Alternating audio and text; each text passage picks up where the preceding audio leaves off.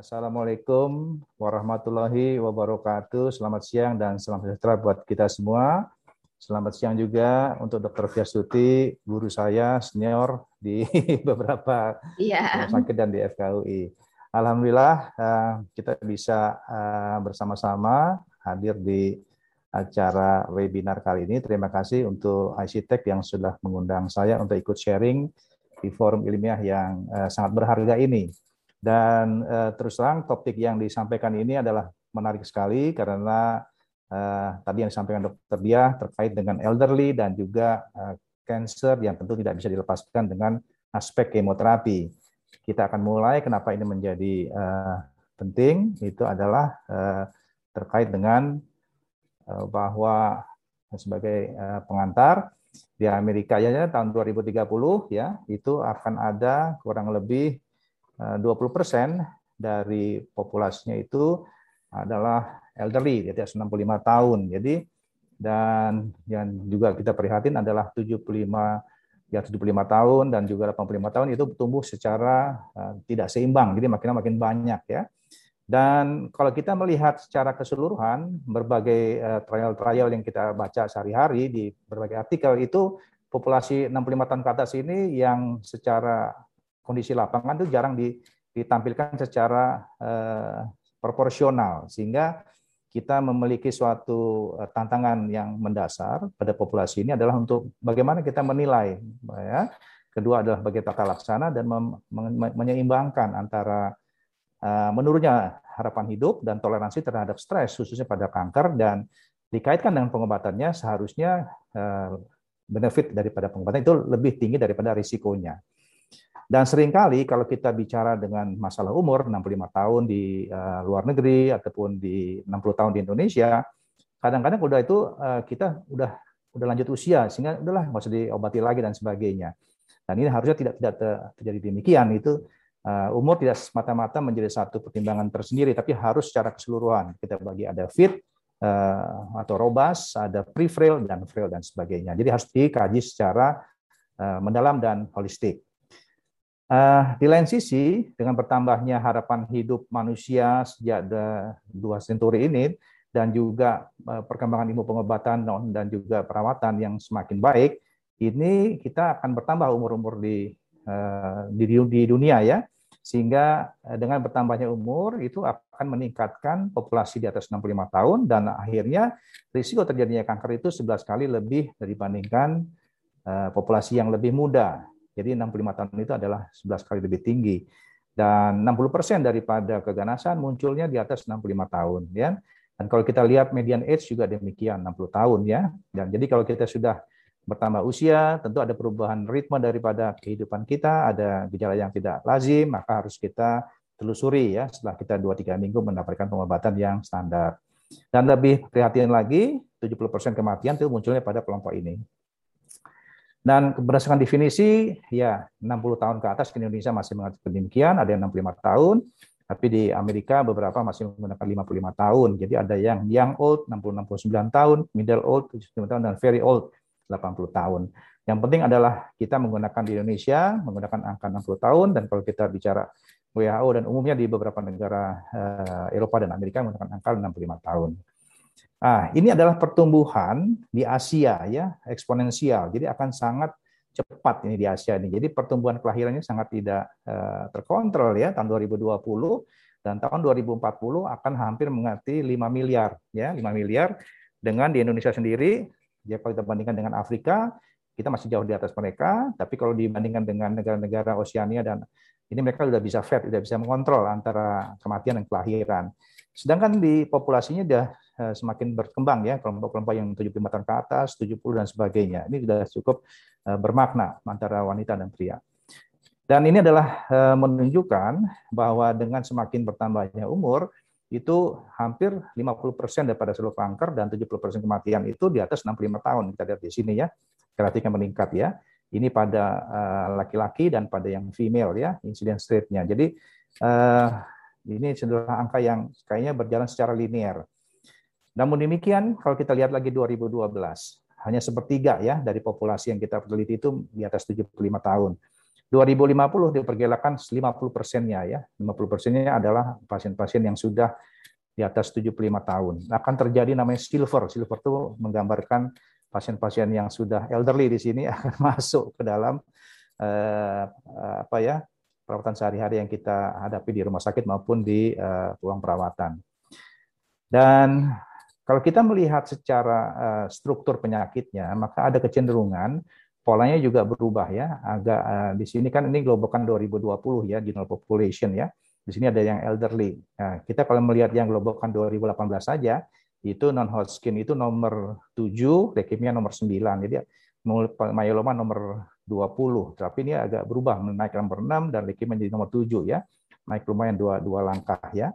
Sedangkan pada eh, wanita itu nomor 5 dan seterusnya. Juga demikian ya, kalau kita lihat di sini populasinya prostat, di sini adalah paru-paru dan bronchus. Jadi memang ada perubahan pola struktur penyakitnya yang dikaitkan dengan uh, usia tadi. Dan kenapa itu terjadi? Ternyata tidak hanya secara fisik, jadi ada juga fungsional terjadi malnutrisi, ada kecenderungan drive mereka untuk uh, nutrisinya akan berubah ya. Ada mulai muncul multipatologi, multipolifarmasi dan cadangan fungsionalnya juga berkurang dan sebagainya. Dan uh, berbagai gejalanya juga menjadi tidak uh, tipikal ya, sudah sudah sangat amat samar gitu kadang-kadang karena dipengaruhi oleh kondisi uh, fisik dan juga fungsional yang yang uh, berbeda, sudah menurun. Dan tentu saja ini adalah berhubungan dengan decreased reserve capacity yang berhubungan lagi dengan proses penuaan di tingkat molekuler, pemendikan daripada telomer misalkan. Ini adalah gambaran beberapa eh, pasien-pasien dari namun demikian, umur tidak selalu dikaitkan dengan eh, kondisi-kondisi yang frail. Ada namanya pre-frail, ada yang namanya robust. Banyak sekali kita melihat pasien-pasien itu kita masih bagus ya. Jadi kalau kita bicara mengenai kenapa mereka itu bisa sedemikian berbeda, tentu adalah komorbid hipertensi, diabetes, COPD, fungsi ginjal, chronic liver disease dan sebagainya ya. Belum lagi kalau kita bicara ada masalah-masalah yang berkaitan dengan vaskuler jantung dan sebagainya. Kemudian profil dan compliance terhadap pengobatan. Kalau mereka harus multifarmasi atau polifarmasi tentu menjadi masalah yang berbeda.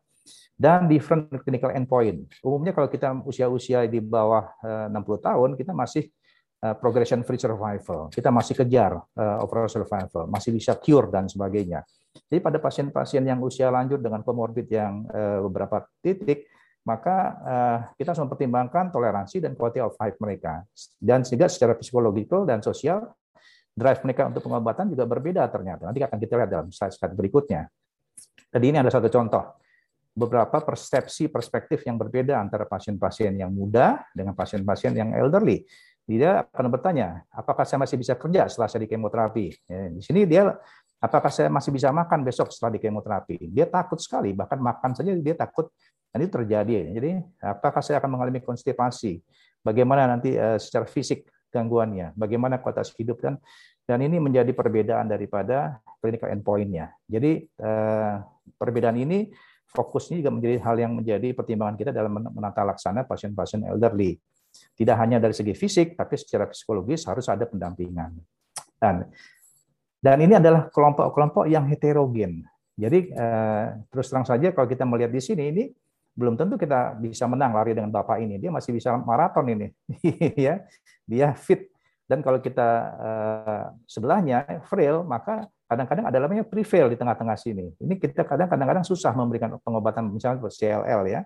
Kalau CLL kita bisa fludarabin, psikoplasmid dengan uh, rituximab. Jadi langsung goal, targetnya adalah untuk cure ya. Tapi begitu kita berhadapan dengan CLL yang seperti ini misalkan kita menjadi hanya uh, flu darah saja atau bahkan hanya dengan uh, klarambusil misalkan. Kenapa demikian? Nah, kita harus punya screening tools, geriatric assessment. Mobilitasnya bagaimana, kognitifnya bagaimana, moodnya, apakah masih ada depresi dan sebagainya dan sebagainya.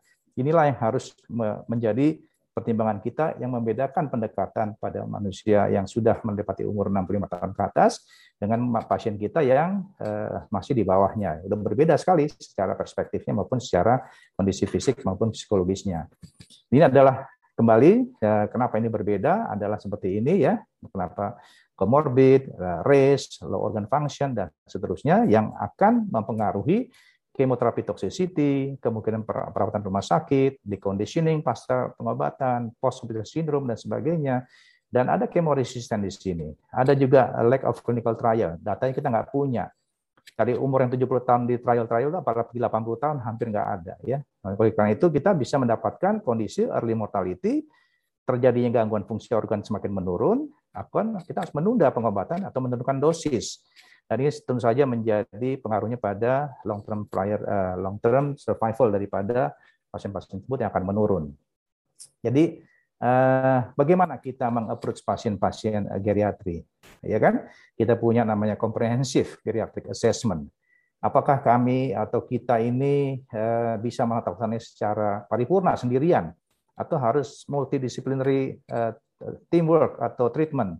Tentu ini yang uh, ideal karena kanker adalah multidisiplin approach.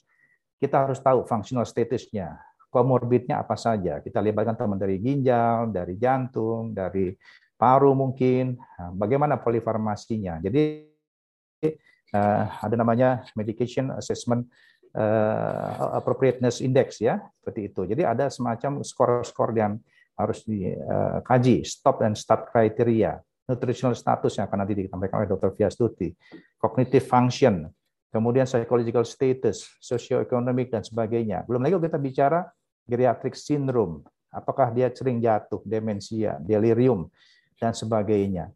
Kalau saya sebagai klinisi harus mengkaji ini secara uh, individu, tentu nggak cukup waktu kita satu jam, ya. Jadi harus melibatkan teman-teman dari geriatrician atau dari teman-teman yang mendalami uh, tim perawat atau tim uh, geriatri yang sudah bisa mengerjakan dalam waktu yang mungkin antara 45 menit sampai dengan satu jam terus sendiri. Kemudian apalagi yang kita uh, perlu uh, specific challenge daripada kondisi-kondisi geriatri. Secara prinsip, secara prinsip kita sebenarnya tidak berbeda antara pasien-pasien elderly dengan pasien uh, muda ya. Artinya pengobatannya protokolnya juga sama dan sebagainya sama. Namun demikian dengan kondisi-kondisi yang inherent yang ada pada pasien tersebut, ya terutama berhubungan dengan umur dan organ function yang menurun, ada juga komorbid, maka kita harus mengkaji bagaimana livernya, bagaimana kidney-nya, bagaimana bone marrow reserve function-nya, apakah ada anemia, bagaimana LED-nya sebagai parameter peradangan, dan sebagainya. Jantungnya, bagaimana ejection fraction-nya. Setelah dua kali di kemo, setelah apakah ada penurunan lebih dari 10%, apakah ada sarkopenia, bagaimana kekuatan genggaman tangannya, dan sebagainya. Jadi nanti ini semua harus dikaitkan dengan Eh, kondisi penyakit eh, yang spesifik dan obat-obat yang memang spesifik bisa diberikan pada mereka. Dan rentangnya adalah diare, konstipasi, ada nausea, ada mucositis, ada bone marrow suppression, neurotoxicity, false. Khususnya untuk eh, bone marrow suppression ini harus di backup dengan namanya GCSF, growth factor ya, yang akan menahan turunnya darah putih sampai ke tingkatan yang berbahaya ya. Neurotoxicity, apa ya, ada peripheral chemotherapy induced neuropathy, ada yang demikian. Sampai nggak bisa buka kancing. Megang gelas pun kadang-kadang terjatuh ya. Ada yang jatuh pasiennya karena gangguan keseimbangan dan sebagainya.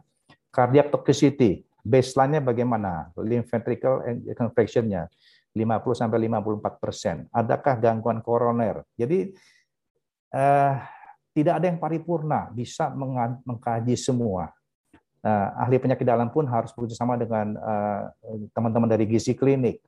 Kita harus bekerjasama dengan teman-teman dengan uh, rehab medik atau fisioterapi dan seterusnya dan seterusnya ya. Termasuk insomnia di sini ya. Ya, kita perlu benzodiazepin dan sebagainya. Tapi hati-hati karena tidak boleh ya, itu di, menjadi garis pertama. Tapi kadang-kadang kita nggak punya waktu untuk uh, behavioral uh, terapi, lifestyle modification dan sebagainya. Kita butuh teman-teman dari uh, apa namanya fisioterapi atau psikolog dan juga mungkin teman-teman psikosomatik dan seterusnya. Jadi kalau kita bicara sekarang fungsi ginjal misalkan yang pertama, maka kita nggak bisa menggunakan uh, kreatinin sebagai patokan ya. Kita harus menggunakan namanya calculated glomerular filtration rate di mana pada eh, pasien-pasien tersebut terlepas dia ada hipertensi atau gangguan fungsi ginjal yang lain, maka dia akan menurun dengan bertambahnya umur ya dia sehingga akan meningkat risiko MTX dan cisplatin misalkan. Dan ini tidak bisa reliable. Kita harus berhubungan dengan GFR atau dengan cystatin C. Kenapa? Ada loss of muscle, MS ini akan menurun, kan? Sehingga dengan demikian kita bisa mengkaji apakah pasien kita ada di stage 1, bagus sekali, atau sudah stage 2 dan stage 4 dan seterusnya. Di mana obat-obatan kalau di bawah 30 ml per menit sudah menjadi sangat uh, sulit di, di, diberikan pada pasien tersebut. Ini adalah satu contoh berbagai macam obat ya, epirubisin, gemcitabin, karboplatin dan seterusnya sampai dengan metoprexat. Ini adalah obat-obat yang sering kita pakai. Ya, ini adalah uh, kekerapan pemberian 5 FU, tapi aman ya nggak ada gagal ginjal. Tapi kalau kita bicara epirubisin, sudah ada gangguan, ini harus disesuaikan. Belum lagi bicara jantungnya ya. Apalagi kalau kita bicara doxorubicin juga ada di sini. Jadi ini harus menjadi pertimbangan kita. Dan dari penelitian tersebut ya, ternyata ada 53,3 persen obat yang nephrotoxicity yang diresepkan sehari-hari. Dan ada 53,4 persen harus diperlukan dose adjustment. Nah inilah yang harusnya kita membentuk satu eh, kajian-kajian yang menyeluruh termasuk konsultasi dengan teman-teman dari ginjal hipertensi misalkan. Ini adalah eh, list saja buat kita mendapatkan gambaran bahwa kadang-kadang ada pemberian tadi yang di bawah 30 eh, dia sudah tidak lagi bisa diberikan ya. Armustin, melvalan, dan karbasin harus disesuaikan dosisnya ya. Cisplatin not recommended kalau di bawah 30. Kalaupun harus diberikan di tingkat-tingkatan yang tersendiri ya diturunkan dosisnya menurunkan dosis 10% saja menurunkan respon rate sampai 20% dan seterusnya. Oksaliplatin untuk pasien CRC eh, kontraindikasi dan seterusnya. Jadi banyak sekali. Nah, ini juga obat-obatan yang terkait dengan uh, hepatic injury. Listnya juga banyak. Jadi apa yang terjadi?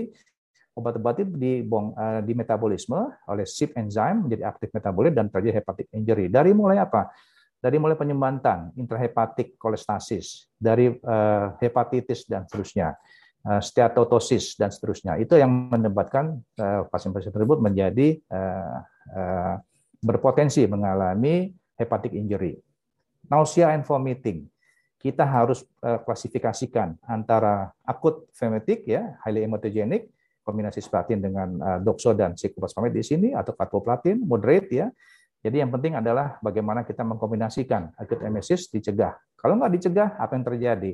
Akan menjadi Eh, trauma anticipatory emetik pada pasien tersebut. Begitu melihat misalkan kita datang eh, ke ruangan dia dia sudah mual dulu melihat kita melihat perawat. Karena kita sudah gagal mengontrol mual muntahnya pada terapi yang awal.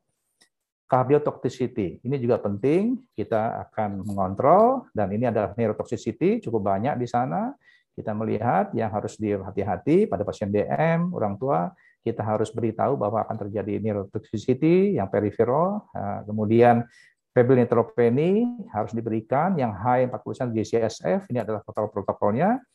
Kenapa kita menjadi ini sulit kita atasi? Pada era BPJS ada syarat bahwa di bawah 3.000 atau di bawah 2.500 baru boleh diberikan GCSF. Itu pun satu kali sehari. Apa yang terjadi? Dia drop dulu pasien kita. Nah ini akhirnya meningkatkan angka morbiditas dan angka mortalitas pada pasien-pasien kita. Dan lebih-lebih lagi kalau kita bicara absorption, akan menurun eh, obat-obat yang secara peroral, distribusi akan meningkat efek sampingnya, hepatic metabolisme dan sebagainya. Apakah kuratif setting obat-obat kita, ya kan? Apakah adjuvan setting dengan myelosuppression atau gagal jantung dengan antrasiklinnya? Kalau kita sudah memutuskan harus memberikan adjuvan kemoterapi itu harus dengan dosis yang uh, adekuat, jangan kita kurang-kurangi yang akan berakhir pada hasil yang eh, buruk artinya akan terjadi kekambuhan dalam waktu yang lebih singkat. Dengan menurunkan dosis saja menjadi lebih soft, maka kita akan berhadapan dengan inferior dari standar terapi dan itu akan eh, memberikan dampak yang eh, kekambuhan yang lebih tinggi. Jadi pada metastatik kita goalnya adalah paliatif ya atau tumor kontrol. Ini adalah kita harus NCCN ya yes di sini dia apakah ada kandidat belum mengenai untuk diterapi di sini kalau yes dia akan apakah dia bisa uh, kapasitas bisa memutuskan sendiri understand dengan uh, informasinya bila yes juga baru kita assess. Yang kalau yes tiga kali yes baru kita memberikan uh, terapi yang definitif. Kalau jawabannya no kita simptomatik manajemen supportive care ya. Dan ini adalah kalau any concern ya terhadap pasien ya kalau tidak ada ya kita langsung ke genetic stool, CGA, baru ke terapi yang spesifik. Kalau yes, kita harus masuk ke CGA ya. Apakah bisa dimodifikasi? Kalau nggak ada ya berarti kembali suportif. Kalau yes kita modifikasi, apakah jaraknya dipanjangkan atau dosisnya dikurangi dan sebagainya ya. Yang penting kita menggunakan CGA. Kemudian ini adalah CGA-nya dengan berbagai uh, ada yang Barber questionnaire, frailty criteria, geriatri G8 dan seterusnya. Ini adalah CGA yang ada sekitar 8 komponen yang harus dikaji dan ini adalah kondisi-kondisi yang ada saat ini terkait dengan pasien geriatri. Namun kalau melihat ini apakah tampaknya gambaran ini ada kan di sini adalah highly selected dan minimal comorbidity. Di, di lapangan kan nggak, begini kondisinya. Jadi ini secara externally menurut saya pasti uh, dikaji juga apakah valid atau tidak valid. Lalu apakah kita memberikan kemoterapi? Tentu dengan kemampuan kita melihat functional status, comorbid, psychological status, cognitive status, support support status ya. Ini adalah MOS, jadi adalah suatu kondisi yang disebut sebagai medical outcome study ya itu kita akan mendapatkan eh, bahwa dia pril atau eh, prefill dan sebagainya.